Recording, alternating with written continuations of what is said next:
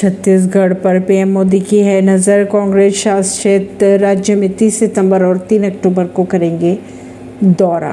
इस साल के अंत में छत्तीसगढ़ में विधानसभा चुनाव होने वाले हैं। कांग्रेस और भारतीय जनता पार्टी चुनावी प्रचार में जोरों शोरों से जुट चुकी है और लगातार राज्य का दौरा भी कर रही है। भाजपा की अगर बात करें तो भाजपा की परिवर्तन यात्रा के बीच पीएम मोदी छत्तीसगढ़ की यात्रा भी करेंगे। खबरों की अगर माने तो पीएम मोदी 30 सितंबर को बिलासपुर जाएँगे। इसके बाद वे 3 अक्टूबर को जगदलपुर का भी दौरा करेंगे। तीन महीनों के भीतर पीएम मोदी की छत्तीसगढ़ में यह तीसरी या चौथी सभा होगी। इस यात्रा का मकसद है भाजपा कार्यकर्ताओं का हौसला बढ़ाना। पीएम मोदी बिलासपुर में परिवर्तन यात्रा के समापन के मौके में शामिल हो सकते हैं।